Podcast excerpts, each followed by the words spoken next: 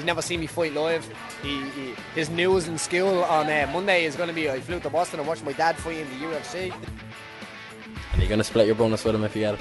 No, definitely, but he says he's going to scream. Um, he's, Sound of it, isn't it? he's alright, yeah. Paul's really nice like that, you know. He doesn't need the money, in fair, he just jacked up him work and all. The chap's loud. My dream is to be world champion, world lightweight champion in the UFC, have more money than I know what to do with, and have a great life for my, my kids, my grandkids, everyone in my in my family, everyone uh, that's that's come up with me. That's my dream. Episode 36 of the Severe MMA podcast is officially here. Andrew McGahan joined, as always, by Sean Sheehan. And Sean, we're back on the night shift. We're back on the night shift. You sound like one of those DJs that's like presenting a Friday night jazz show. Yeah, I'm here in uh, KLMO 106. What's We got KLMO? I don't know, I just made it up. We got the sooth- soothing sounds of Andrew McGann. I could I could dip into my uh, inter- my radio presenting here for you if you want to open the podcast. Go on, do it. Do it really nice. Do you know, tell everyone what we're going to talk about as well. Do that. Give them a list. Open it up all nice and good now. Hmm. Let me see. Because really, this is how I should be opening the podcast. Yeah, it really is. Let me think. Uh, oh, you've put me on the spot here. So, Yeah. uh, talk about this show. Okay. Do it. Da, da, da, da, da. Hello, everybody. Good evening, and welcome to another edition. Actually, no, I'm going to have to pretend I'm presenting on the radio. Yeah, okay. Okay. Is this, is this actually part of the show now, or are we Yeah, this no, this is part of the show. Okay. Hello, everybody. Good evening. Another episode of Eight's Got You Covered here on Eight. Sphere Man podcast. What are you talking about? Yeah, but look, I told you I'm going to have to pretend I'm on the radio. Yeah, but pretend this is the radio. Uh, hello. No, okay, I'm ready. Count me in again. Three, two, one. Hello, everybody. Good evening. Another episode here on Severe MMA Radio HQ. We've got a lot of great tracks coming up this evening, including a cover from Bon Iver, as well as the new one from The Strokes. But until then, you have to listen to 60 minutes of Andrew McGahan and Sean Sheehan coming up just after this. That was that was okay, but like it was totally off topic. It was just random. Yeah. You like? I did told you I was going to have to pre- th- pretend I was on the radio. it's Tuesday, Sean. I'm in radio mode. Tuesday is Radio Tuesdays. Go on, tell us Anyway. anyway. What you, you there was something happened. I've been waiting to hear what happened. Go on, tell us. Um, well, as you know, winter is coming. Yeah.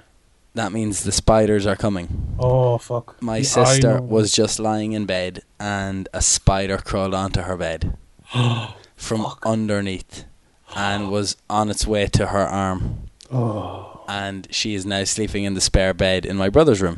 Hmm. And obviously, her room will have to be incinerated tomorrow morning. Yeah, That's fair enough. She's dead right. I would agree with that. I also have a question for uh, the podcast listeners and yourself before we Yeah. get on to mixed martial arts discussion. I may be the only person who does this, but if you ever have a cupcake, do you know the wrapping that you take off the cupcake? Yeah. Do you take it completely off or do you eat around it? I take it completely off. Okay, well, I eat around it sometimes. I've seen other people do that. But I've seen that. But my main question is, um, ooh, oh, you're only after sending me that stuff again. Sorry. Um, my main question is, when I get to the end of it, I put the wrapper into my mouth. What? Yeah. I, I never I never swallow it or eat it, but I would put it into my mouth And, Have an old chew of it, like and have a chew of it to get all of the rest of the residue off the cupcake. you're a sick man. And I was doing it on the bus the other day, and I thought, I Hold wonder, you did, hold on, you done this in public. yeah. What the fuck? And I thought thought nothing of it, like. Yeah. So I'm just wondering, am I the only person in Ireland that does that? And I'm pretty pretty sure you are. Yeah. and finally, to finish off um, this job. this related discussion, what should I get after the podcast? I'm thinking pizza. You're lucky because you, you can get fucking things delivered that late. Here oh I yeah, can get nothing. you can get nothing. No, Domino's you should get. The uh, is it Domino's or It's so long since I've had them. Uh, one of them do a barbecue pizza, or maybe both of them do. No, um, my the number one pizza that I- I'll be ordering is a create your own. Have you ever had a sizzler out of Domino's? Uh, yeah, I think so. A long time Well, ago. they have a certain base on it, and I think it's a garlic and sun dried tomato base, and that's what I'll be getting with chorizo, pepperoni, and Domino's herbs. nice. I just had a kebab there about pasta was about two or three hours ago now. This said delicious. I've actually had an awful day of eating today. I had a curry chip for my lunch. I had a burger for dinner, and I'm gonna have a pizza bef- before I go. To, and it's all to celebrate the fact. First, oh, send the alarm, Sean. Five minutes into the recording, jiu-jitsu mention. Jiu-jitsu. Irish Nogi Open this Saturday. I'm two kilos underweight, so I'm bulking. Oh, I'm bulking. Pizza. The dirty bulk. That's the job. That's the job. Um, tell me what's happened since we last spoke. Or are you gonna? Were you about to say? By the way, anyone listening to this podcast should come out and support Andrew on Saturday. Yeah, why not? Where's the man? DCU. In the Helix? Uh, no, unfortunately not in the Helix in the sports centre. That would have been pretty cool if it was in the Helix though. Wouldn't in fairness. It There much room there for it there, though, is there? Uh, you, I think they could run a tournament in it. To be honest, it would hit me right in the fields competing in there. Cool, wouldn't it? It would be an unreal place to compete. Yeah. Anyway, the big news today was Jon Jones. He had his court case um, in Nevada, or not Nevada, in New Mexico, in Albuquerque.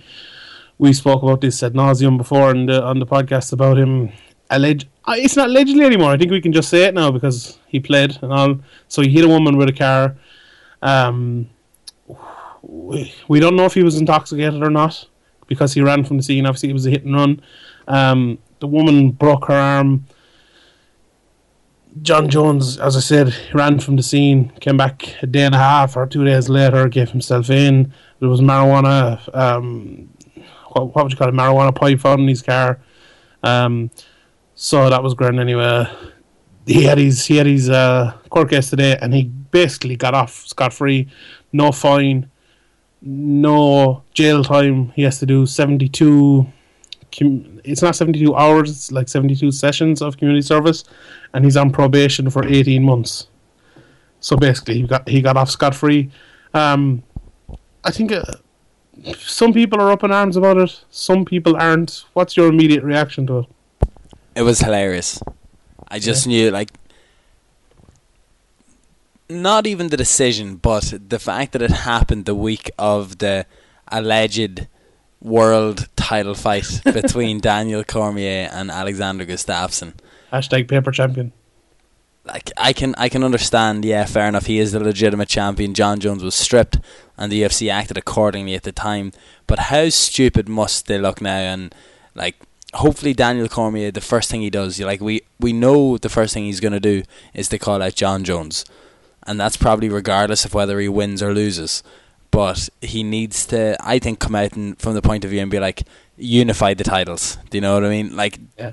but Cormier is the type of guy that's worked so hard for it that I can just see him being like, no, this is my title. I earned it. Jon, you made your mistakes. You screwed up. I'm the champion now. You have to come and take it off me. And uh, I don't already- know.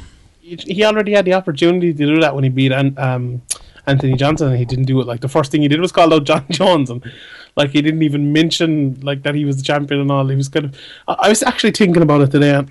If if Alexander Gustafsson wins this title on Saturday night, if he beats Daniel Cormier, he'll be he'll see that as like the biggest moment of career, his career.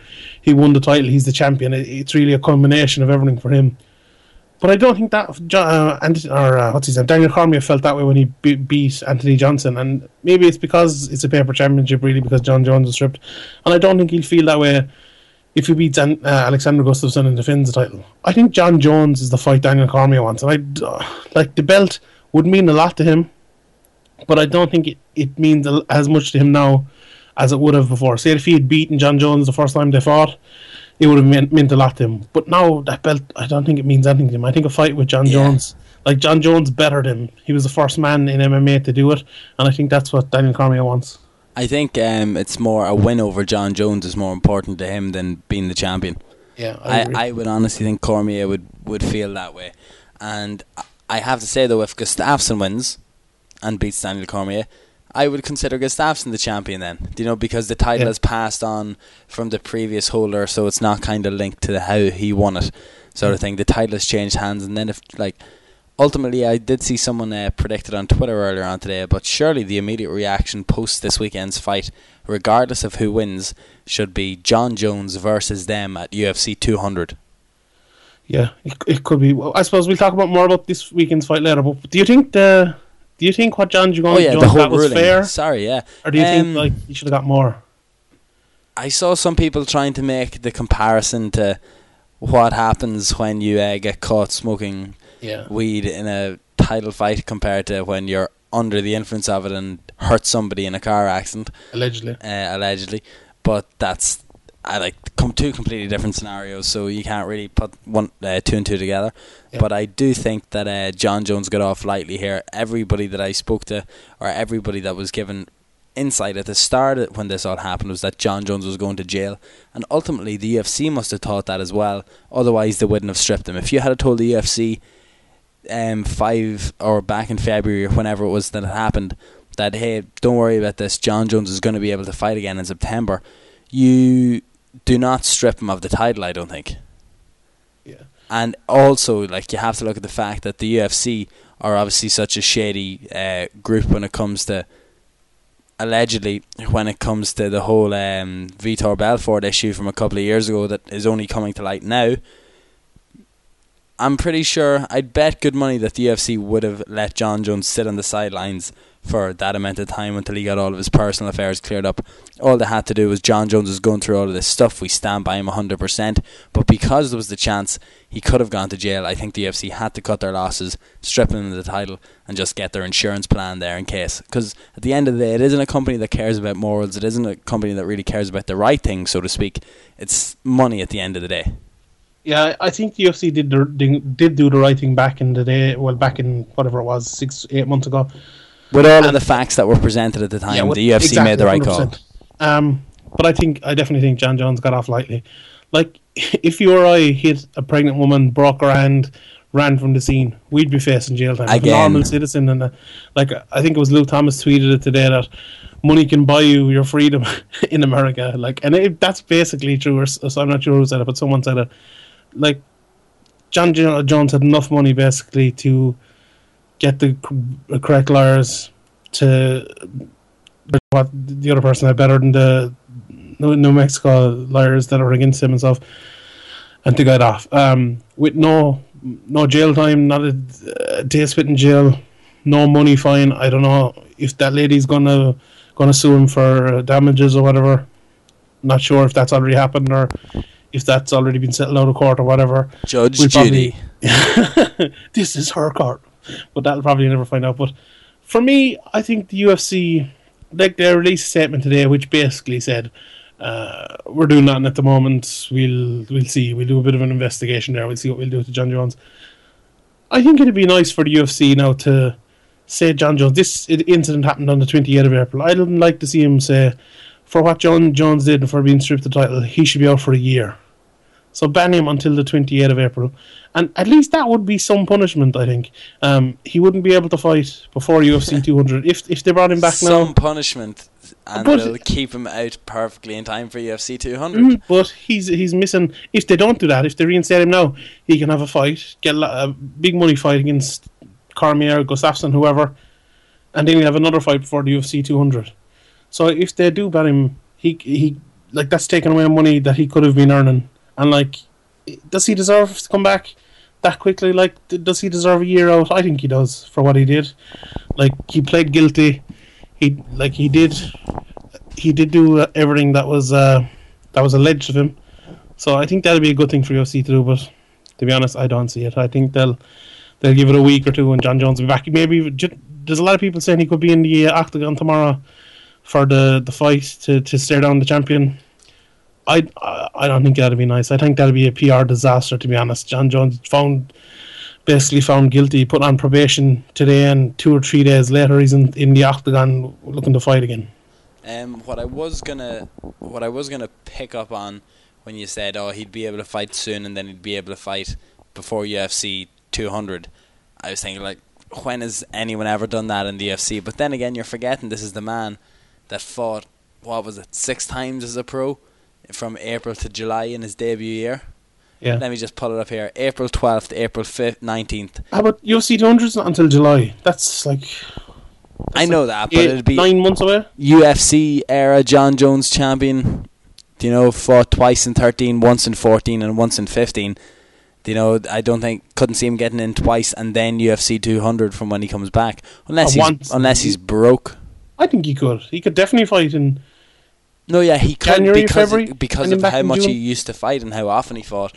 But it just seems now as the same with a lot of fighters when it gets to the top end of their careers. Like when the stakes get higher, the preparations get gets better, and you're not seeing them rushing into fights. You know, we saw that even domestically. We were talking about it the other day when Alan Philpott and Dylan Tuke were having a little scrap on Twitter. Does nothing for Alan in Alan's eyes to take the fight at the minute. It did everything for Jon Jones to fight six times within three months at the start of his career and then get signed to the UFC. Like from when Jon Jones first turned professional to when he signed to the UFC, there was April to August in the one year. Yeah, but even even if he doesn't, even if you, that, that's a fair enough point, and even if that's true, I think it'd look good for the UFC to just do it anyway. Even if what you're saying there was the case that he wouldn't be fighting anyway.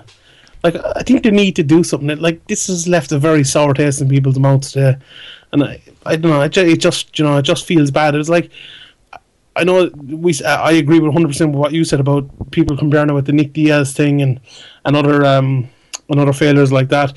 That he's basically got away scot free, and, and guys like Nick Diaz and was it Pat Healy and stuff basically had the book thrown at them and lost their careers. Basically, uh, or a, lot, a large part of it. If you're Pat Healy, for something like who didn't hurt anyone, didn't cause any harm, and Jon Jones like she he could have killed that woman. Like if you were, if you drive into someone fast enough to break a bone, you could have killed the woman. You could have killed the baby she was carrying as well. So I think uh, I think the UFC need to take some action more than what they've done, and uh, give me. I think a year would be fair. I think that'd be fair. Well, just one final thing on it, and if you want to jump back in, please feel free. But when you said there could have uh, hurt the lady more, could have lost the baby, I think that may have influenced the UFC's decision in stripping him. Something like that, the baby could have been lost one week, two weeks after. Do you know what I mean? The UFC Yeah. had to react quick. They had to strip Jon straight away. And like as I was saying, ultimately he is still the greatest fighter to have ever lived. Probably one of the best that we'll ever see in our lifetime. I'm all for getting him back in as soon as possible. The UFC have bigger issues to deal with. I cannot wait for the UFC 192 press conference after the event on Saturday because I'd be pretty sure um, outside of the usual like first question because you always ask the first question, wink wink, sort of stuff at pressers. I'd like to see them just go to town on Vitor Belfort and the UFC. I, I doubt it'll happen. To be honest, I, I wonder will Dana be there at the press conference? It's still surely it should be brought up. It, there are enough good guys covering over there in the states that one of them will get a mic and one of them will ask about Vitor Belfort. And e- even if the even if yeah Jeremy Botter, if you're listening, step up. Otherwise, we're not letting you into the country in less than three weeks when you pretend to be an Irishman again for five days. I don't think he's coming. Is he not? I don't think so. I was asking him again. I was talking to him a couple of weeks ago there, and he said he was.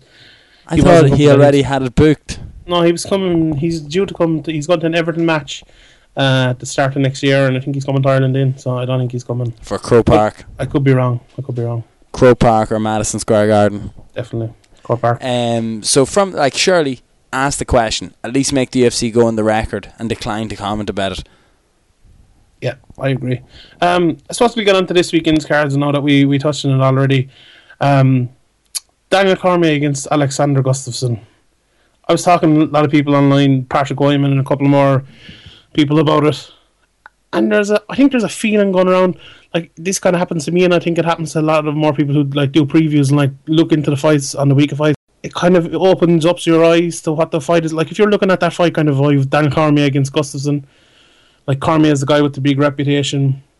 He's the champion. Gustafsson lost his last fight. You might look at it and say, "Oh, that's another easy one for Cormier." But looking at their games and like re- and studying them for, for writing up my preview, I really think Gustafsson has the beating of him. That's not to say he will beat him. It's, I think it's a pretty close fight, but Gus, I think Gustafsson's price is way way out um, for what it should be. Cormier, Cormier is a big favourite. and I'm just pulling it up here. Just let me look at it. Cormier is um, minus three forty favourite, so nearly three and a half to one favourite. Um, Gustafsson is nearly three to one. I think I think that's I think this fight's a lot closer than that. What Gustafsson struggles with is guys who come in, land big overhand right shots on him, jabs to the face, get in close to him, push him against the fence and hurt him there. Um, well, not so much push him against the fence, but getting close to him inside, like Alexander or like um, uh, Anthony Johnson did to him. and I don't think that's really um, Daniel Cormier's game. Cormier will want to box with him to set up his takedowns. He'll want to um, uh, he'll want to push him up against the fence. You know, if, I don't and I don't think he can do that to, to Alexander Gustafsson. Gustafsson is very good at using his reach. I know people talking about length and height is, is it's a bad way to um, to promote the fight, but when looking at the actual fight, I think it's tantamount to this fight. I think Johnson will use that reach. I think he'll, or um, sorry, Gustafsson will use that reach. He'll stay on the outside. He'll stick and move, and he'll try to be light in his feet for the first couple rounds. I could easily see him taking first three rounds and uh, winning the decision against um, against uh, Daniel Cormier. We saw how good his takedown defense was against Jon Jones, and that's not to be laughed at. Like I think if you were to make someone just beat Daniel Cormier, I think Jon or Alexander Gustafsson is the person you'd have. If, if it wasn't Jon Jones, I think Alexander Gustafsson is that one. I think we've spoke about it before about how the top three in that division are in a kind of never-ending love triangle. That I don't think Cormier would have the beating of Jones, where I think Gustafsson would have the beating of Jones and Cormier would have the beating of Gustafsson. But thinking about it more and looking into it a little bit more, like I think the perfect model to beat someone like Alexander Gustafsson is Anthony Johnson. Just pretty yeah. much as you said there, exactly how he did it is the way to do it. I don't see Daniel Cormier being able to fight that same way. I don't see him being able to get close enough to do enough damage to land enough power shots without getting himself lit up. Gustafsson's boxing is really what established himself in the Jones fight, being able to control him, land accurately, clinically on the feet, put Jones in pressure in places that he had never been in before, and really showed us a different side, well, both to Jon Jones and to Alexander Gustafsson, because we had never seen Alex fight as clinically as he did in the Jon Jones fight, and I think he's a perfect example of a fighter who rises to the occasion and really does put it all out there when when the chips are down. When it comes to this fight at the weekend, though, like I don't know, I still think Daniel Cormier has a bit between his teeth. Maybe he's taking his eyes off the prize a little bit with talking about Jon Jones already this weekend. Um, or this week. I know he was commented fairly quickly. He was up to date on all, all the case. I wouldn't have been surprised if you had told me he was watching it himself this morning. I'm praying to whoever that uh, Jon Jones got off it and they'd get a chance to fight him. Praise um, be to um, Allah. Allah Akbar, as they say. Um, what does that even mean? God is great, is it? I don't know. Who cares? Yeah, probably. Yeah. I think it is God is great. Um, anyway, looking at it though from a broad point of view, if you have a gun to my head, I think Daniel Cormier takes this fight, but it's not going to be an upset. It's not going to be a shock. And as you said there, three and a half to one represents very good value in terms of backing Alexander Gustafsson, and it's probably something that I would go for myself, considering the price, how he's fought against Jon Jones. Um, and I don't know, there just seems to be something good about. I can remember talking to the guys in Stockholm about the whole training situation over there. Pretty much, All Stars is Alexander Gustafsson's gym. Um, and it's pretty much formed full of guys from other gyms that all just joined together to create a super team within Stockholm. So they're all paired at the one place and uh, being able to train with each other all the time. I think there is one fighter that's not there. That's signed with the UFC. That's a Scottish fight, a Swedish fighter.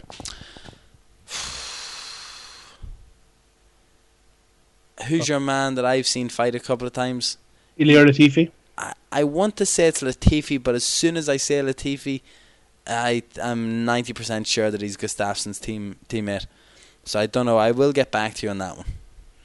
Yeah, I think. Um, I really think that, like yesterday, Gustafsson. I was looking at the prices. He was plus eight seventy to win by decision, and today it's down to plus um, six seventy. Like there's a lot of money coming in on him to win by decision. I, I think he can win the decision. I think there's a lot of MMA math being played on this fight because of the Anthony Johnson fights. Like if you look at the Anthony Johnson fight against uh, Alexander Gustafsson, Johnson rocked him. I think it was, it was a knife poke or a grind strike, and he rocked him straight away out of that, and he kind of caught him off guard, and he did very well to finish him. In the uh, Daniel Cormier fight with Anthony Johnson, Johnson had him hurt. Johnson had him almost finished. You Remember, he was doing the chicken leg going around the going around the ring almost had him finished a couple of times, and um, uh, Cormier did well to survive, and he obviously what you have to do against uh, Anthony Johnson is weather the arm, and and uh, you'll beat him in the later rounds, and he won fair play. But like the same thing that happened to Gustafsson basically happened to Cormier. Like they both got a bit of a whooping early on, and just Cormier survived. Like if you're basing a whole fight on that, and like that's the last thing you saw of both of them, I don't think that's a really a great thing to do. And like I don't think that that fight has made Alexander Gustafsson a worse fighter than he was before. Like if you were to look before that. Like I think a lot of people probably would have been picking Gustafsson to stay on the outside to stick and move to be faster. Like his feet are I didn't. faster Cormier. Tug Tug Life video made about it. Oh, no, but I'm saying uh, um, uh, a Cormier fight, not Johnson fight. Oh, Yeah, sorry. but yeah, I think he can do it. I really do. Like, I, I think this is a bit like looking at this is a bit like looking at McGregor Mendes before. I, I think I was going to take McGregor down, and obviously if it's it's a different fight in defeat, I don't think Men, uh, McGregor's on ever going to keep him at the end of a jab like I think Gustafsson will do. But I think I think Cormier will take Gustafsson down at some stage, and he'll win a round. Definitely win two rounds probably, but I think Gustafsson has enough. I think this is going to be a close fight, and um, I could be wrong. I could be wrong now, but I, I think Gustafsson has enough to do it. I won't tease you if you're wrong. Okay. Well, I might.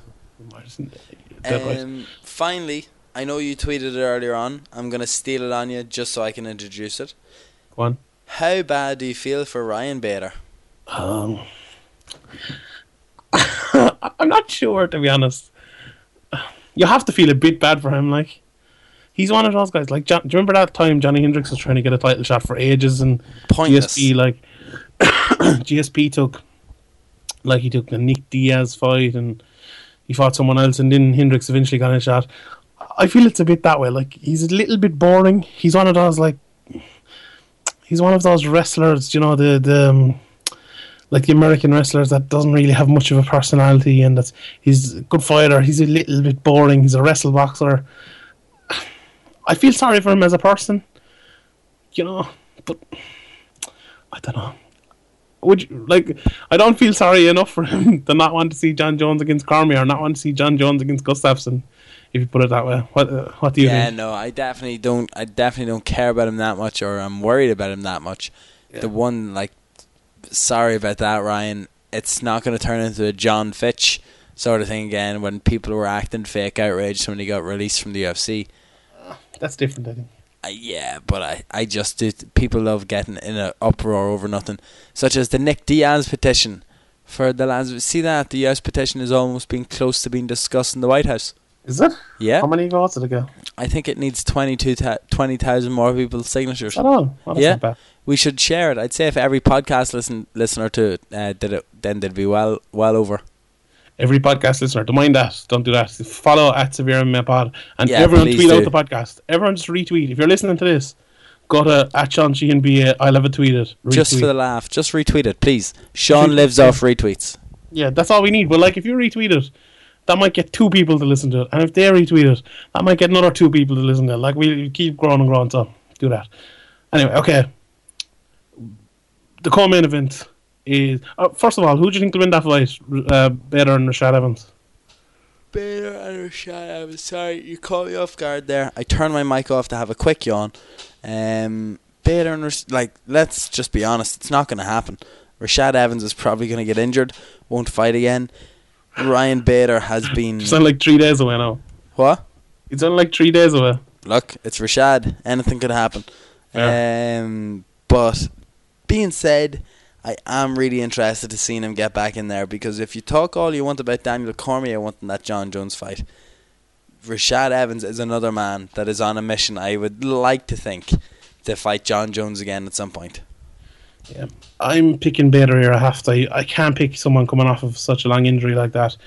Um, yeah, I, I If, if, if his striking's on point, if he moves the same way that he does as he did before, if he still looks like the old dad out of my wife and kids, then I can't see anything other than Rashad Evans taking this fight. I agree, but I Especially if he looks will. like my wife and kids guy. I don't think he can. I don't. I don't, I don't think he will. Uh, if he was the same as he was, I think he beats Ryan Bader uh, nine times out of ten. But I just I can't pick. Ryan. Bader is a bad tune-up fight for anybody in that Yeah. division. He is in fairness. Like Ryan Bader is probably like the best guy that isn't elite in that division. If you know what I mean. Like that might sound a bad thing to say, but he's the best of the rest in that division. Um, The gatekeeper of 205. the co-main event is Johnny Hendricks against Tyron Woodley, which is more likely like uh, I was going to say like the Bader and Evans fight, but Jon Jones probably isn't. No, it's more than likely the uh, number one contender fight for who will fight either Carlos Condit or Robbie Lawler, who's the champion at wel- uh, welterweight. Uh, doing a preview for this fight as well, I think it's going to be a terrible fight. Honestly, I think it's going to be awful. Tyrone Woodley is one of the or Tyrone. I keep calling him Tyrone. Tyron Woodley. He's one of those guys that kind of wilts when put under pressure. And Johnny Hendricks is one of the guys who loves putting people under pressure. So I think that's that's pretty disastrous for Johnny Hendricks or for uh, Tyron Woodley. Um, like this fight with so, like they're two very similar fighters. The only difference between them really is Johnny Hendricks is a southpaw Tyron Woodley is an orthodox fighter. Um, he's orthodox, isn't he? I think he is. But correct me if I'm wrong, someone. But um, he is, yeah. Um, they both have big, huge power shots. They're both good wrestlers. Uh, Johnny Hendricks is more of a kind of grind you out, push you against the fence, stay there for like 90 seconds and then drag your legs from under you. Tyron Woodley is more of a double leg guy, push you hard, keep pushing you until he takes you down, throws big overhand rights. Johnny Hendricks throws big overhand lefts, but he's good at really good at hand fighting too, in getting in close, landing jabs, landing hooks in close. We saw that against Robbie Lawler for what, what was it, 10 rounds, two fights. Um, I think Johnny Hendricks takes this. I think the only way Woodley can win really is to knock him out with a big shot. And I actually think Johnny Hendricks is more likely to knock Woodley out with a big shot. Uh, I don't think Woodley is going to out wrestle him. I don't think he's going to outstrike him in the pocket. I don't think he has the ability to stay on the outside, land jabs, get away from uh, Hendricks' power shots, and stop Hendricks from infighting. I don't think Woodley has that ability. So, unless he lands a big shot, I think it's going to be Hendricks. I think it's going to be a decision. Um, you spoke one thing there, Sean. Want to pick up on it? Um, whether Woodley can avoid. You don't think that he can spend the full fight to be able to avoid the power shot and to jab himself on the outside. Well, I don't think he can avoid it for three rounds en route to winning a decision. I do think he would be able to avoid it, um, in the sense that he may get peppered in other ways, outstruck, out wrestled, but manages to stay clean of that one money shot that's going to KO him stiff. And I think the fear of that shot is what's going to actually cost him the whole fight. I, I I definitely agree with that. Yeah, I agree with that. Like when I say he can't, he can't stay on the outside now point him. I think that's Everyone actually- can run for 15 minutes. Yeah, but I don't think that's. I don't think that has to do with the power shot. That has more to do with Johnny Hendricks' ability to get the fight to an infighting range. He's very good at fighting in close. We saw it like we saw it in those two fights against Robbie Lawler. He just does it all day, and he'll keep doing it, and uh, especially over three rounds. I think Johnny Hendricks is actually more dangerous early because he doesn't conserve his energy when it's a three round fight.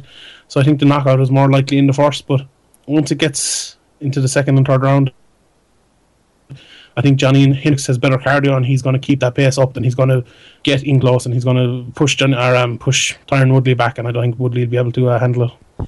Three round Johnny Hendricks fights are actually pretty good. Yeah. and I have Very no problem having to watch them. Then it comes to the case when he started fighting just towards, I should say, earlier three round Johnny Hendricks fights are pretty fun to watch. Then he starts getting up somewhere near towards title contention. If he hadn't been given half a round more with Carlos Condit, he was being finished in that fight. And I that's think when Carlos won that fight. Oh yeah, well still. I, I do think Carlos won as well. If Neil Siri won that fight, Carlos Condit won that fight. Definitely. Um, but from that, I was like, then the the decline started to happen, and then Johnny Hendricks was just couldn't get over as a champion. Was born as a champion. I think Robbie Lawler is the guy in that division that people are going to start caring about pretty quickly if they don't already. Especially considering some of his fights and some of his defenses, and the whole all-round general story of Robbie Lawler going from Robbie Lawler to functional functional MMA fighter that's a world champion. Yeah, I don't know. I always thought it was Rory MacDonald's division. I don't know. It's tough. I, find it. like. I think Robbie Lawler's only champion till he loses. To be honest, I do think it's coming. I don't think he's going to be champion for much longer. Think he loses within the next six months? I don't think he'll. I think Condit will beat him, but I'm not sure. But if he does beat Condit, I think he'll lose. He loses the next time. No, I think anyone. I think the only person in that division that challenges him for a while is uh, Carlos Condit. Yeah. It's a fight that I am really, really looking forward I to. just I hope he doesn't fight Hendricks again. I have no interest in be seeing the that fight most for boring fight in the world. Like. Yeah. The, like the first two fights were very overrated. Like one, the first one won fight of the year, and it wasn't fight of the year at all. Not a hope, but I don't know. Yeah, I have no interest in seeing it again. But speaking of fights, last weekend, uh, the UFC went to Japan. Roy Nelson fought Josh Barnett. We'll just talk about that quickly. Um, it, it was. I think both guys look better than they have in a long time. Um, and I think for Roy Nelson, that actually worked against him. Aesthetically, you mean? No, not aesthetically, but in their actually in their actual game plans. Um, I think Roy Nelson looked like more well rounded than he has in a while. He's very one dimensional in his strikes, usually just throwing the overhand right. He was throwing a lot of kind of jabs, throwing uppercuts, throwing hooks. He was taking Barnett down. He took him down four times. I think his single leg looked very good. His cage work looked good. But I think that kind of all worked against him. I think if it's funny that we said Roy Roy Nelson should have thrown more overhand rights, but I think he should have really. He he caught Barnett a couple of times, and Barnett, to to my surprise, was actually fighting with him on the pocket, and I didn't think he'd do it. He did it for a while, and he got caught a couple of times, and he kept doing it, and then Roy Nelson took him down, which I was very surprised. Um, Roy Nelson is the ultimate mixed martial arts troll. actually, it, it does seem that way a little bit. I think if he had he had drawn more, he could have caught him. Maybe could have finished him, but alas, no. Um, Roy did pretty well, but once he got a little bit tired, Barnett started pushing him up against Vince. Like we, we spoke about it last week a bit. I think that was always the way he was going to win it. Throw his knees to the body. Roy got absolutely bollocks in the third round. Couldn't move. Did nothing. He was throwing these little backhands when it got into the fourth and fifth round. But as Roy always does, he survives and he kept going till the end. Um, for Barnett, Barnett looked very good. I thought he's physically as or aesthetically, as you said, he looked very, very good. Um, his game and very good, light. very light. Yeah, uh, I, I think he could be uh, in this division. I know he's old. He's a champion from like 15 years ago, but I still think there's a lot of guys he could take out in this division. He got beat by um by Travis Browne. I think if they fought again, it'll be a different fight. Maybe I think Travis is a tough fight for him, but I'd like to see him fight the likes of Mir. I'd like to see him fight Arlovsky again, or again he never fought, did he? or maybe he did. I, you know, I can't remember all these guys. There's a lot of fights there I'd like to see for him. Stipe, a couple more guys. Um, for Roy Nelson, it's tough. Like Roy, uh, I love watching Roy fight. Like the numbers came out today. I think it was one point one He's point hanging one around. Which which was great numbers for for uh, the UFC card, kind of a, a random card that that there wasn't too much star power in. But I think Roy has a good name. Like that Kimbo fight, it was I think it was ten million it did on on uh, Tough that time on Spike TV. So a lot of people know Roy Nelson. I think he's a big fan base, and I think he's going to be he's going to stay around for a while. But um, yeah, the co-main event. Uriah Hall against Gegard Mousasi. Okay, this is a contentious one. This is a contentious one. Did you see all the, the hooting and hollering on, on Twitter during the week? No, Um, Patrick Wyman, hooting my and good friend. hollering. Where are Yeah, you, man. and how do I get a new version of you? I'm in Texas. Hooting Uh, and hollering. Patrick Wyman basically said this was a fluke. He said the kick was a fluke. He said it was a really low percentage shot, and that basically it was it was a fluke. Okay. Do you think it was a fluke, or do you think it was? Conor no. McGregor throws kicks very similarly, and there is so much footage of him practicing those sort of. Not that it was a fluke. I think he threw it the exact way that he wanted to throw it. Only the speed was a little bit off of his opponent. You know, I don't, I don't. No, I'm not necessarily, not necessarily sure that it's his fault, his technique. It's a fluke, fluke sort of thing. I do think he got very lucky that it, um, he was able to follow it up as quick as he did with um, with the strikes and then ultimately get the finish. But I, I'm signing signing towards like this is no fluke. Yeah. This, I- that's like saying Aldo against Mendes one was a fluke.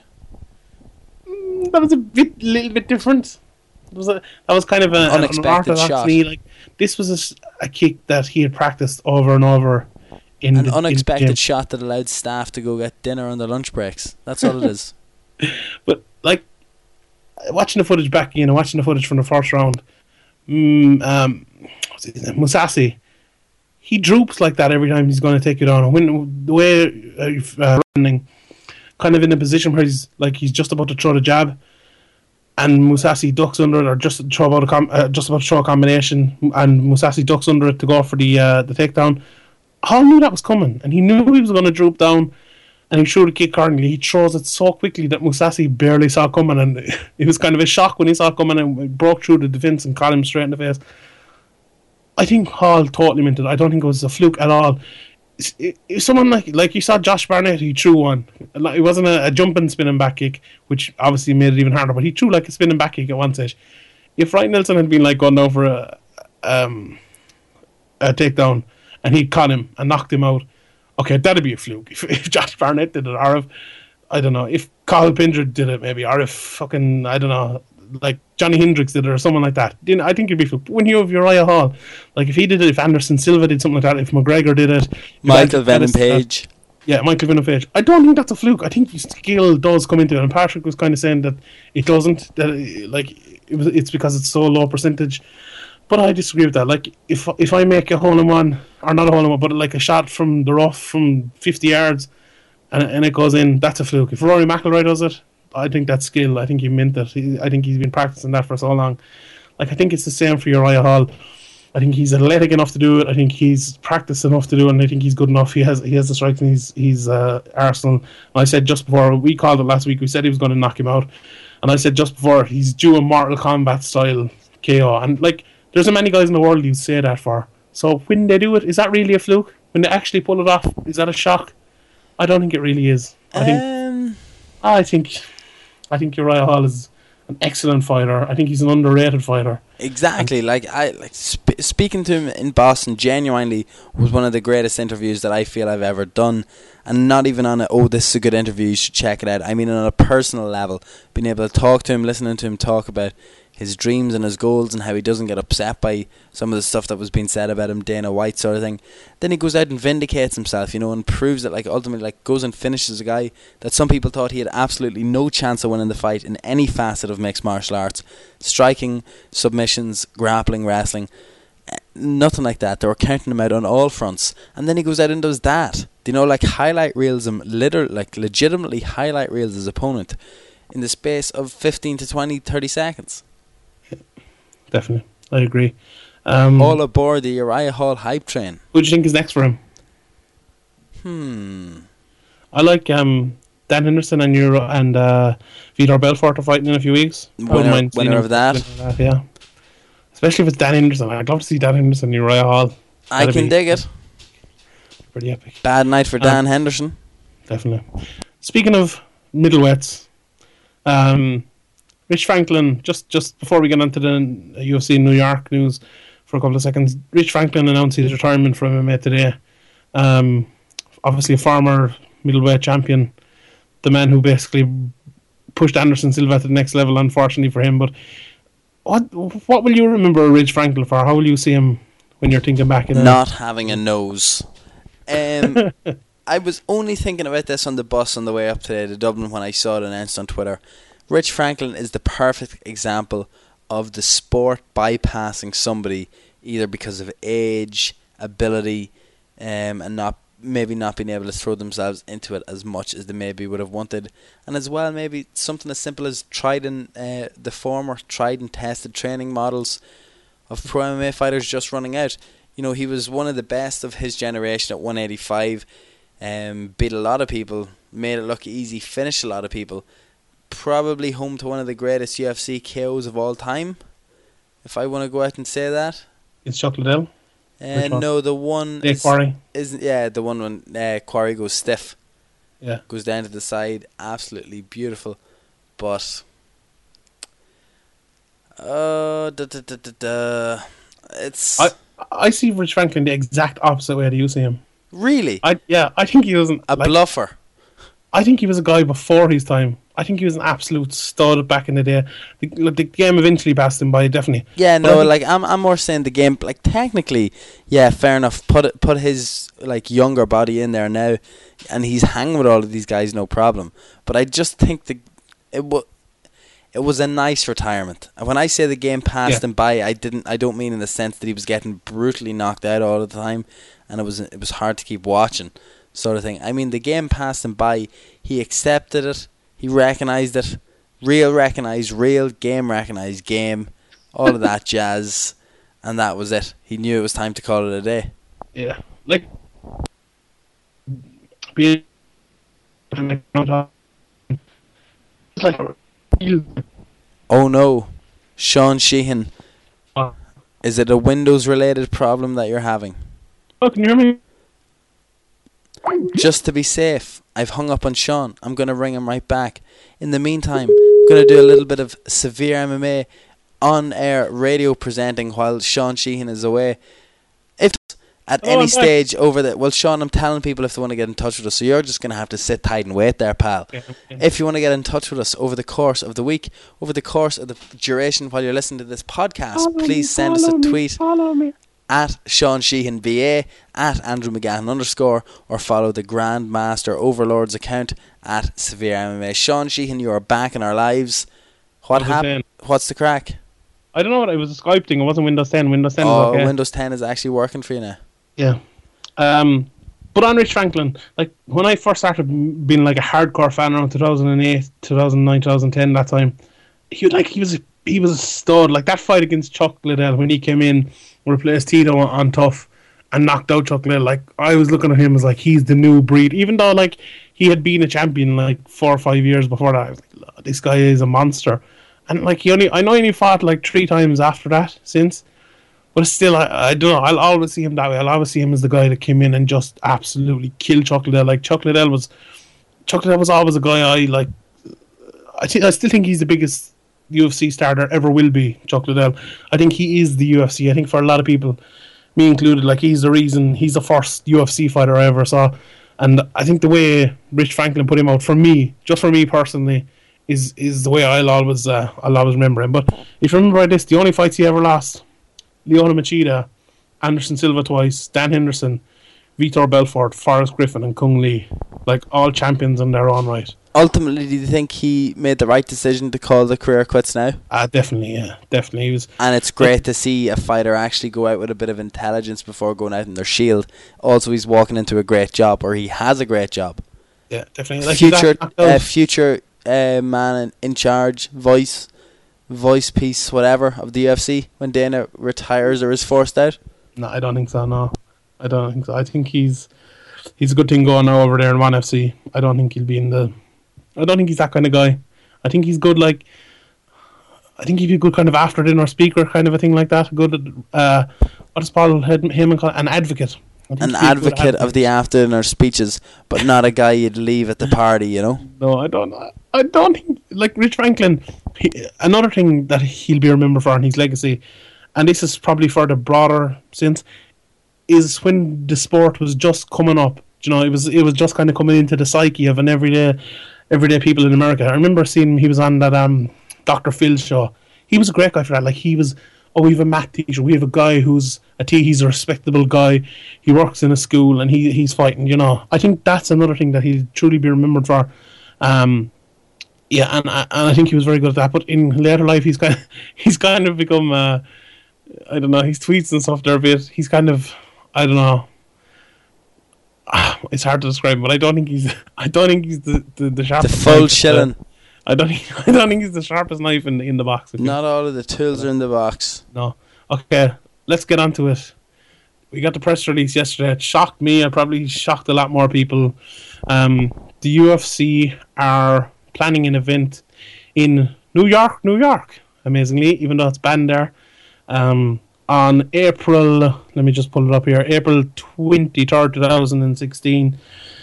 I'll read you the press release. It says, We believe fight fans have waited long enough to experience live UFC events in the state of New York, and we're thrilled to announce our first event in Madison Square Garden. Um, that was from Lawrence Epstein. Professional That would be is legal- unbelievable. Sorry for cut. Like Go on. Madison Square Garden, the Mecca. Do you know what I mean? How good Yeah. would that be? Like, if like so many of those fighters that have the pro wrestling backgrounds are going to be just looking to get on this card, like Yeah. just to say the fought in Madison Square Garden. Yeah.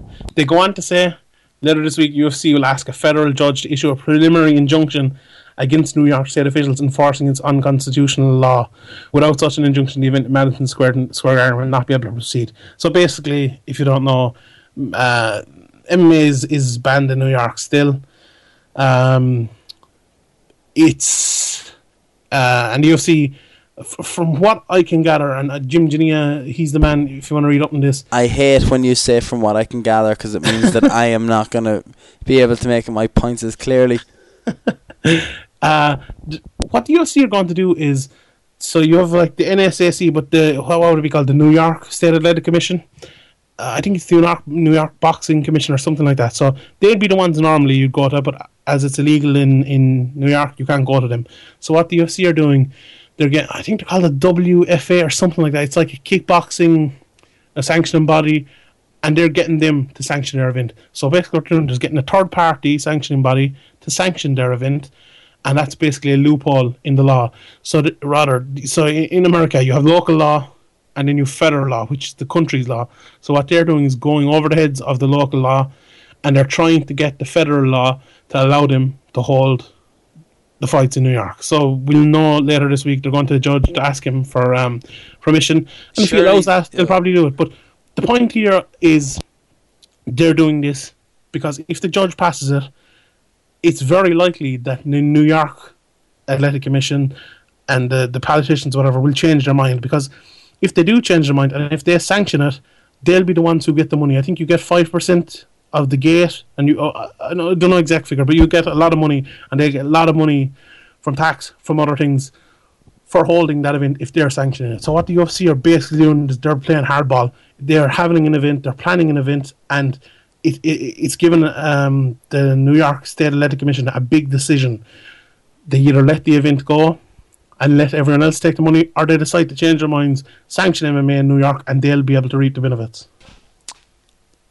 Maybe it is as clear cut as that, though. Um, the UFC wouldn't have booked this arena if they weren't pretty confident of this happening, in my opinion. Or maybe they booked it because it's a publicity stunt. It could be up in Congress around that time next year anyway. Um, let it pass before you embarrass yourselves, and we have to go to the, the government and lawyers about this sort of stuff. Is there anybody like? It seems that mixed martial arts is just controlled or hampered or defeated by absolute idiots with personal agendas. It seems like this has always been a personal thing that the UFC has not been allowed into New York. Uh, a couple of people flip flopping, but if you believe Lorenzo Fertitta and all the stuff that he was saying around the time that it was quashed this year, remember Ariel did the interviews because of the Reebok launch, Yeah. and he did the interview with Lorenzo, and Lorenzo pretty much said that they had the amount of people required. Then it was changed how many they'd need, and they were only given like two hours to get that many or something like that. And then they ended up missing out on it, but barely missing out on it. And that he was pretty much saying, I know I always say next year is going to be our year, but next year is going to be our year because we're going to have all of the details that we need in advance from early on. Yeah, like I basically think the um, the New York legislator or whatever it's called, they have been promising things and then they've been putting it off because the amount of money the UFC sink into it, they don't want to lose that. They want to keep getting it every year. Like the UFC are putting in huge amounts of money for the, for the process to, to happen, and uh, as I said, they don't want to get rid of it. But to be honest, I'm not sure what this stunt is. I think it's what I what I said a while ago that they basically want to play hardball to get the Nevada or to get the New York Athletic Commission to change their minds and to overturn it so they can get the money. But the the stuff that the UFC uh, put forward today was absolutely brilliant. Do you know, like It it, makes so much sense. fairness. Like you're allowed to have everything else under the sun, but not MMA. Even though the law and constitution or whatever doesn't actually say MMA, Yeah. they're just they're going about it the right way, and I hopefully it's a it's a sign of things to come. People challenging things in court. Do you know what I mean? Whether it's the UFC fighters, uh, that was a big thing as well the other day. The Yeah. antitrust lawsuit will be heard um, in Vegas. They tried to get it just filed to dismiss it, throw it out of court before it began. And the UFC, the judge apparently went in deep on the UFC. He didn't even just give them the tip, Sean. He gave them the full shaft in the questioning and the interviewing. Yeah, he did. Yeah, that- we actually I meant to talk about that as well. I suppose it's hard to talk about it because it's so complicated and stuff. Yeah, Paul so Gift is just don't. to- yeah, just don't. Paul Gift is the man to follow for that. Uh, but as you said there, that's all that really happened. The UFC, the the, uh, the court case will go on. Um, so we'll talk about more than that if, when we get more information. But gut feeling. Do you think this New York event happens? Yeah, I'm gonna go. I'm gonna say Really? yes. And what happens then? Croke Park gets cut. That's why, because Conor Ah, McGregor will be fighting in New York. April twenty third. That means I'll be spending the nineteenth, fourteenth. I like. I'm looking forward to it. If an Irish guy gets on New York, I would have to consider going over to it. Do you know what I mean? It's a big. It's a direct flight. It's going to be a big thing, Like, Start spreading the news. and I have to go see Madison Square Garden. I'm leaving. Did have you ever been in New York? Start spreading the news. Dun, dun. I'm leaving You today. just you just robbed my song. I know I did, uh, but I'm a better singer. Um, Ah, ah, have I, I've never been to New York. I but- have. Oh, there. really? Yeah. A few of my friends are relocating there over the next uh, next while. One of them's going away in two weeks. The other's going away at the end of November. They're all going to head out to Vegas though for the McGregor fight, just at least to get to Vegas to take in the atmosphere. And uh, I am planning on spending some time in New York over the next two years, just since I will have a free accommodation. Nice. Okay. Questions. Link up with uh, the second best mixed martial arts interviewer in the that? world, Ariel. Very low. Yeah. Sorry. Only joking, Ariel. You're the goat. Okay, questions uh, from our good friend, friend of the podcast, Will Martin. Uh, the thoughts on Jon Jones, we discussed that, but question is, when do you think he's going to return? I know Yeah, you think it's going to be a while. I'm going to say it's going to be quicker than ASAP Rocky. Jon Jones will fight in January. I don't think He's he been should. in the gym for months. He's been I- getting guys ready. He Yeah. was in Arlovsky's camp. Pictures posted. Uh, seems to be training pretty hard. Eight weeks, nine weeks, ten weeks, seven weeks. That's all Jon Jones really needs, I'd say. And he's going to be back in smoking fools. AS. smoking is probably the wrong uh, wrong choice of words to use there. Yeah. Uh, I Free Jon. Hashtag free Jon Jones. I hope he's not, but I think he'll be back late January, early February. That's when I think. Um, Gavin Springett, Excellent work. friends of the podcast. Do you think Jon Jones will have- attend the UFC in 192 this week, and will he be in the octagon announced as the next opponent for the winner? I don't think that he'll be in the octagon. Like everyone always says, like, "Oh, do this, do this, do this," but the UFC don't really bring guys into the cage to face Yeah. them off. They're gonna do it with Aldo. Like, there's, yeah, there were, but there was so much speculation about it, like about other fights before, like, "Oh, they should bring Yeah. this guy in, they should bring this guy in." I'm just getting sick of it, to be honest. Yeah, I love when they do it. I think they should do it more, but I don't do. I don't think they will do it. Like, I if especially you don't are- think this one. if you are Jon Jones's agent, the UFC probably don't want Jon Jones there. That's fine. Buy a ticket, front row. Do you know what I mean? Let the camera Yeah. see you, I mingle, interact with people. Be there. Stare Daniel Cormier down the whole way through. Do you know what I mean? Do you know what I think Jon Up in the middle of the night and reclaim what's yours. Do you know what I think his next step needs to be? Do you know them does 35, 40 minute sit downs Ariel does with people before shows? I think that's what Jon Jones needs next. The he Jon needs- Jones. He needs a good story done about him. He needs that. That's what he he, needs needs. the rub. He's he's comeback starts here, and I think that's probably what he needs. Okay, next question. Um, fellow MMA media member, I, I don't know. Is he from? Is he from Limerick? I'm not sure. You probably know. Roy Billington asks, out of all the pro debutants on BAMMA, who's the most potential? Um, we did talk about this last week Yeah, a little bit. he was. Um, the question last week was who impressed you most, but who do you think is going to have the, has the most potential? Maybe to get to the France. UFC or get to the top. Yeah, no, I've I'm gonna stick by that, and maybe it's because seeing him spar, um, knowing how good he is, haven't been lucky enough to see the majority of his amateur career, see him throw away losses before and then come back, rectify the mistakes, constant improvement, um, gradual sharpening of his hands. You know, I just think Frans is going to be one of the complete packages. At least from at least, from that BAMMA card, there are other people that I think are going to go on to very good things. Will sign to the UFC, will have good pro careers. But if you're putting a gun to my head and saying there's one guy that's going to make it, who's the next Conor McGregor that we're looking out for here? Um, Frans Mlambo is that guy. I'm going with Dylan Tuke. Of course you are. Why? Fanboy. Dylan, if you're listening, Sean hasn't shut up about you since BAMMA. Oh what? Dylan's so good. He's good though. He's a good fighter in fairness. Okay, Joy Gann After Hall's win, what's your favourite ups, upset or comeback win in MMA history? Uh, you go first. Like, Give me a second to think. It's people give out to me for it, but Cathal Pendred's one in Dublin was pretty special. Being there, like it was just, it was unbelievable. Like he was dead and buried, and like Mike King silenced the crowd, and the way he came back and, and finished him, And That was just pretty- wreck shop, like. that was pretty unbelievable. In fairness, Um, I don't want to just be boring and say that one as well. I'm just trying to think of other like comebacks. Do you know- do you know what's good? Oh no, uh, Cheick Kongo and Pat Barry. yeah, I just want to say it. Yeah, that was brilliant. Saw it on Unilad or something again the other day. Something, another website that'll no problem steal the UFC's copyright material and just upload it as a video. You'll never guess what happened when this guy nearly gets knocked out. Shut up. Oh, let me talk about that actually. Here's a question for you. I am sick of seeing articles. Lad sends this embarrassing text, and this is what happens to him. All of that shit is definitely fake. Without a doubt, that's people in the office writing those texts, sending them to each other, and screenshotting them. I said it. There you go. That's a fact. Um, Oh. Okay, last question. We've questions there from David Nutty, uh, Kieran. We've answered them. One for Patrick. Because it's 2.05 a.m. Yeah, two oh four. Boys Don't- are tired, yo. Say Jon Jones come back soon. Do you think they'll keep the belt for UFC 100 to make it special, or will they give him the loser of the DC Gusty fight first? I think that's an interesting thought.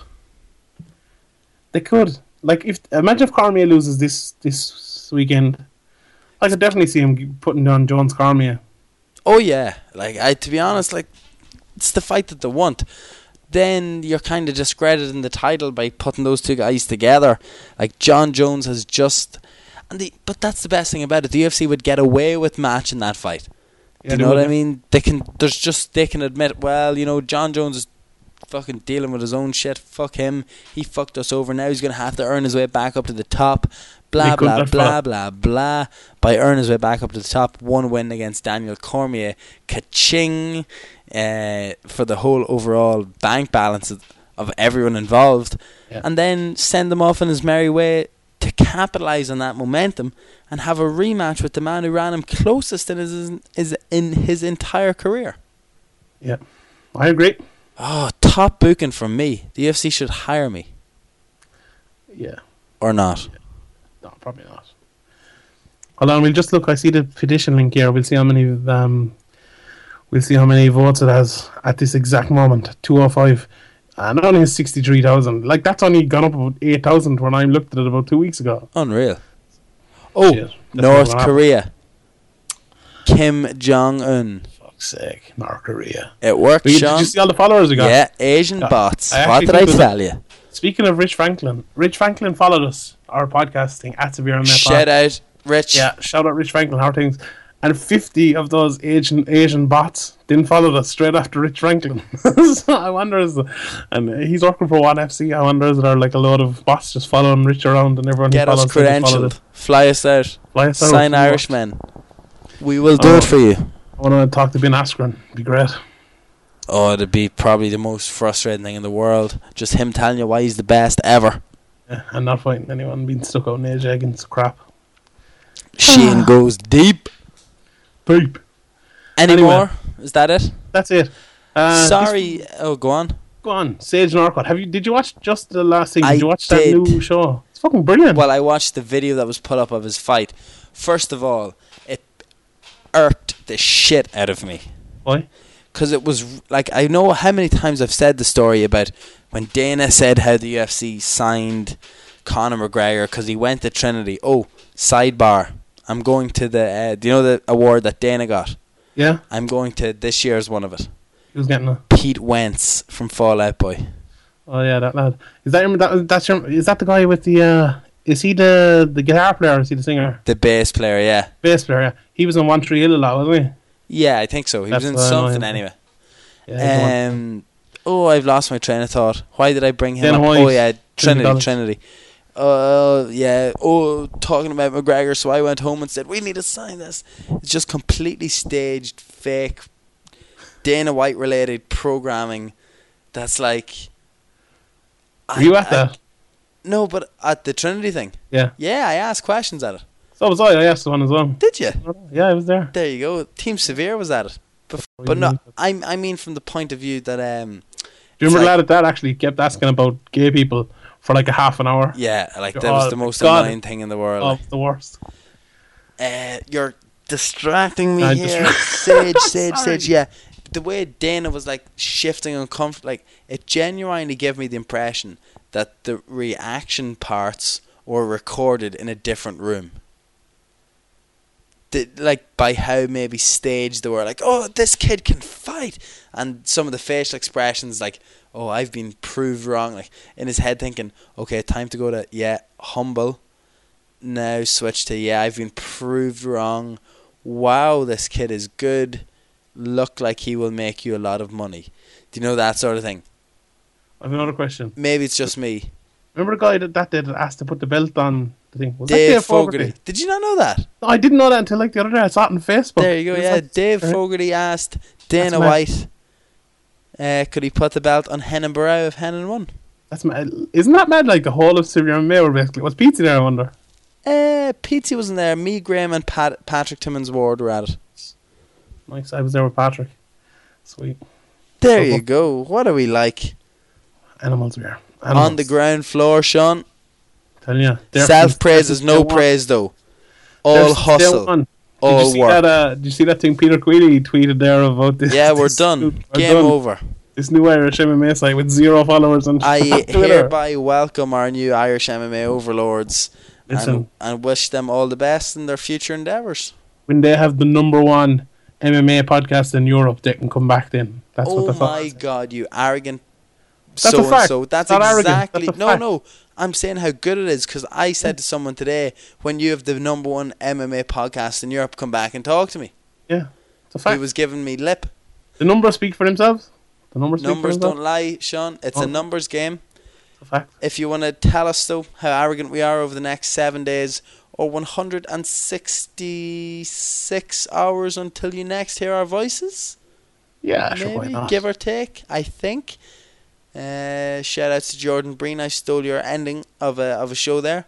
If only I had minutes and days and everything written down, then it'd be even better. If you want to get in touch, though, please do not hesitate to do so at Andrew McGahan underscore at Andrew McGahan. I am coming for you.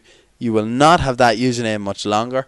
At Sean Sheehan BA, at Severe MMA Pod. You know, just follow us all. Find us on all sorts of social medias. I got a lovely message on Facebook mid podcast from a guy who's uh, just from skinning through it, Sean. He claims to be the tallest flyweight in the world and has uh, been following Severe MMA since just after the. Uh, Hoolan, uh, no, unfortunately not. Has been following Severe MMA since the Marcus Brimage fight because he trained at Marcus Brimage in Marcus's gym and um, has been a fan of Con- Conor McGregor ever since. So thank you very much for the message. Uh, enjoyed the podcast this week. Sean, what are the plans for tonight or tomorrow or the week ahead? Um, I don't have. I don't have. um, I don't have many plans now. Uh, tonight, I'm Straight gonna- chilling. I, I my uh, my sleeping pattern is absolutely fucked. These these events aren't gonna aren't gonna do very well for me. But we've got there's like three weeks off now between UFC events, right? And there's do you know those three events that are Cage coming up? Kings. Oh yeah, I don't know if I'll go. I'm thinking about it. I'm thinking about it. Are you going? Wait, wait a minute. Yeah. You're considering not going to Cage Kings. I don't know. and It's a week you before live, Dublin. Like, you live so close, and I I'm live- going to be driving from Dundalk to it, how long is there a drive from Dundalk? To like Cork? three and a half hours. yeah, mine's a two and a half hours. I'm not that close to it. It's the most ridiculous thing in the world that you don't have like a decent road. The, no, like, it's the- actually a terrible road. It's all back roads from yeah, Newcastle that was to the the best story that I have of the BAMMA pre pre tour trip. Remember my friend? I had to bring him down to Cork, and he was hammered, yeah. and then put him on the bus to Limerick, and it was two and a half hours, and he didn't know about it. Ah, sure. Over Oh. an oos. What was I saying? What was I saying before that?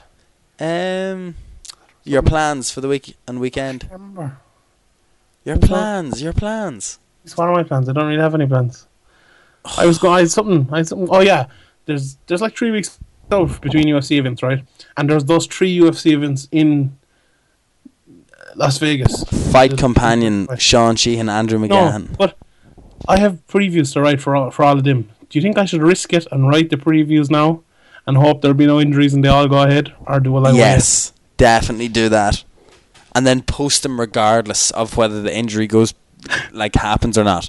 Like a card could be ravaged uh, ravaged with injuries, and you just post it and be like, "Well, I already read it." So I have an article on McGregor versus Aldo, and it's about nine months old, and it's still You're in my just drafts. dying to use it now.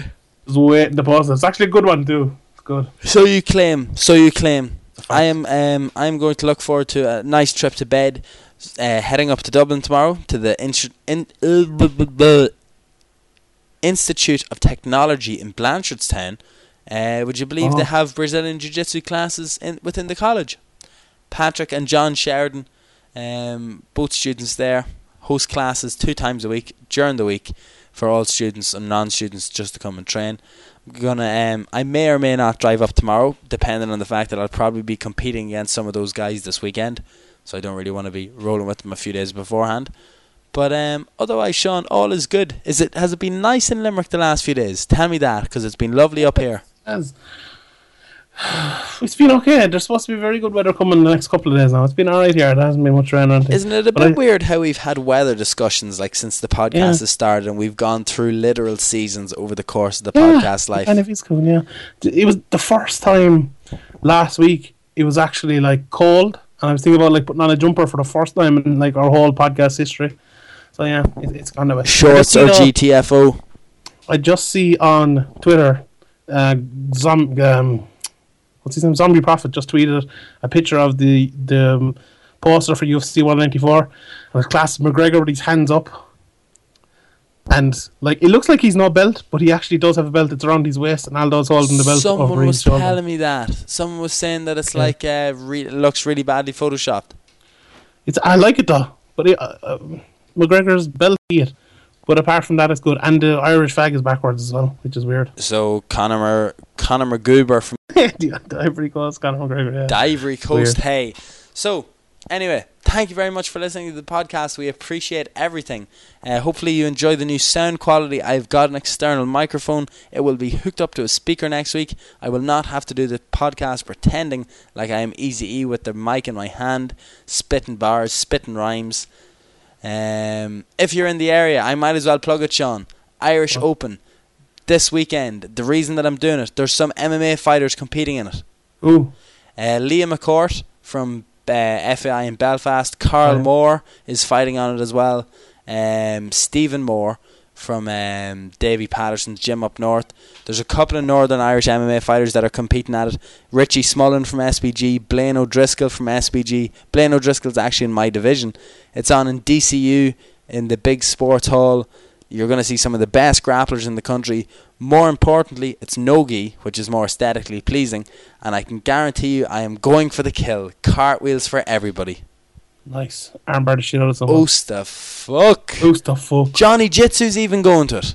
Is he? I Yeah, man. believe I believe he's competing. Will you do me a favor?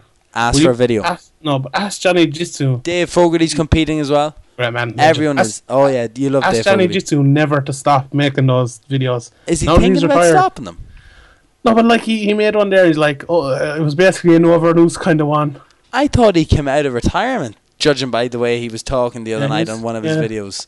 Just make sure, just to tell him that, tell him to keep doing them. Just to We should get reassure him. We should get him to do one for Severe MMA. He should do like a He weekly. should do a podcast. Oh, no, but like a weekly video, like a two minute preview of every UFC event in his own way, and with who's the fuck at the end. What, how about that? fuck? That's money. That is. That's money. We'll get him into. Um, sorry, the yawning has started. We'll get him into Graham's punditry. You. What? Who cares? It, like, you. Fuck like, him. it's Never the last. Like, it- yeah, never liked him at all. We- There's uh, only like 45 seconds left of this podcast. Ew, I'm gonna try deliberately finish it at 1:15, so I can just say, "Sure, it was the end of the podcast. I was yawning. It was half two in the morning. It was fine." Sean, you've got like 15 seconds. State of the nation. Go. T- retweet. Please retweet. Go to at Severe Pod. Retweet the podcast. Go to at Sean Sheehan Ba. Retweet the podcast. Oh my That's all god! we ask. Is that what the BA stands for? Yeah. oh, Well, I'm a bachelor in arts. That's what it Oh, stands I thought it was like ba, like well ba. Well, but no. Actually, no, sorry, we're going over 115. I had this discussion with someone during the week over last week's podcast, the can't discussion. Yeah. Are you willing to admit you're wrong? What do you mean? I mean I'm wrong. Like, oh, that is a word. Well, like it's just a You're some calm Sheehan, hey. some co- people love that. Jeez, we love we loads of compliments on the word cunt. Count, yeah. I'm gonna start saying it. It's actually cool. You're not a cunt, but the only reason that made me remind uh, reminded me of it was because you said Sean Sheehan Ba, and I was thinking like, okay, what is that? Literally because he's a Ba, and if people aren't like are listening to this and don't know what a Ba is, it's like a boy. Am I right? yeah, Like one of the A ba? Bas, one of the What? Yeah. Bas, yeah, B A H H H S, one of the Bas. That's what me and my mates always say to each other. Uh, like I am, I am. and fiends around here. Look, I am. Oh my God, Sean! I have to Yeah. tell you this story. Go on. This is the podcast finisher here. We've been about 15 minutes at the end now, not I, about MMA. I actually anyway. don't Look, know if I should tell the story or not. You have to do it now. You've said it. Do it. I'm Go trying to think if anyone I know listens to the podcast. You can always edit it out. Don't No. name any names. Uh, okay, so what happened? Like just typical Andrew McGann, um, like putting your foot in it, sort of, sort of stuff. Yeah. I uh, had to leave, uh, leaving work the other day. Um, I was on the taxi run, so to speak. Uh, two of the lads didn't have cars, so I was leaving everyone home. Sat outside eating food after work, and um, my car died. Yeah. So a dad had to be got out of bed at a quarter past five in the morning, car driven out, my car jump started, and I sheepishly drove away into the night. Oh. I actually was, wasn't listening to the start of that story. So t- tell me again there what, what happened at the start?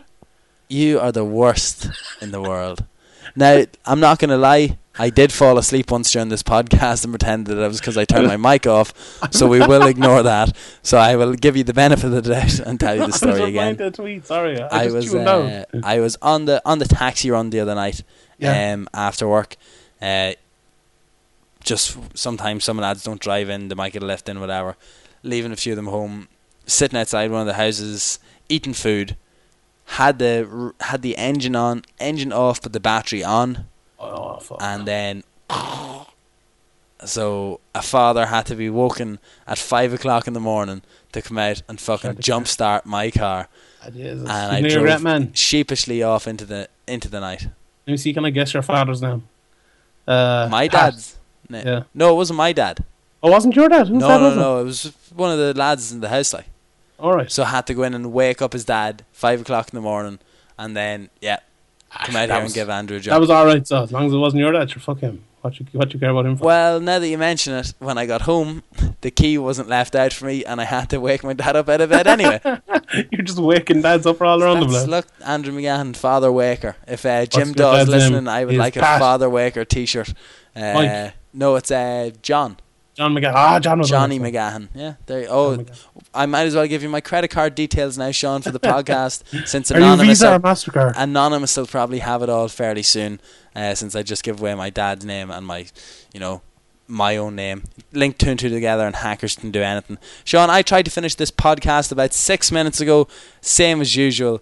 Um, as I said about 20 minutes ago, thank you very much for uh, getting in touch and listening to the podcast. If you want to do so, please subscribe, please tell your friends. It's the coolest podcast on the block. 36 episodes, which is more commitment to anything that I've ever put in in my life.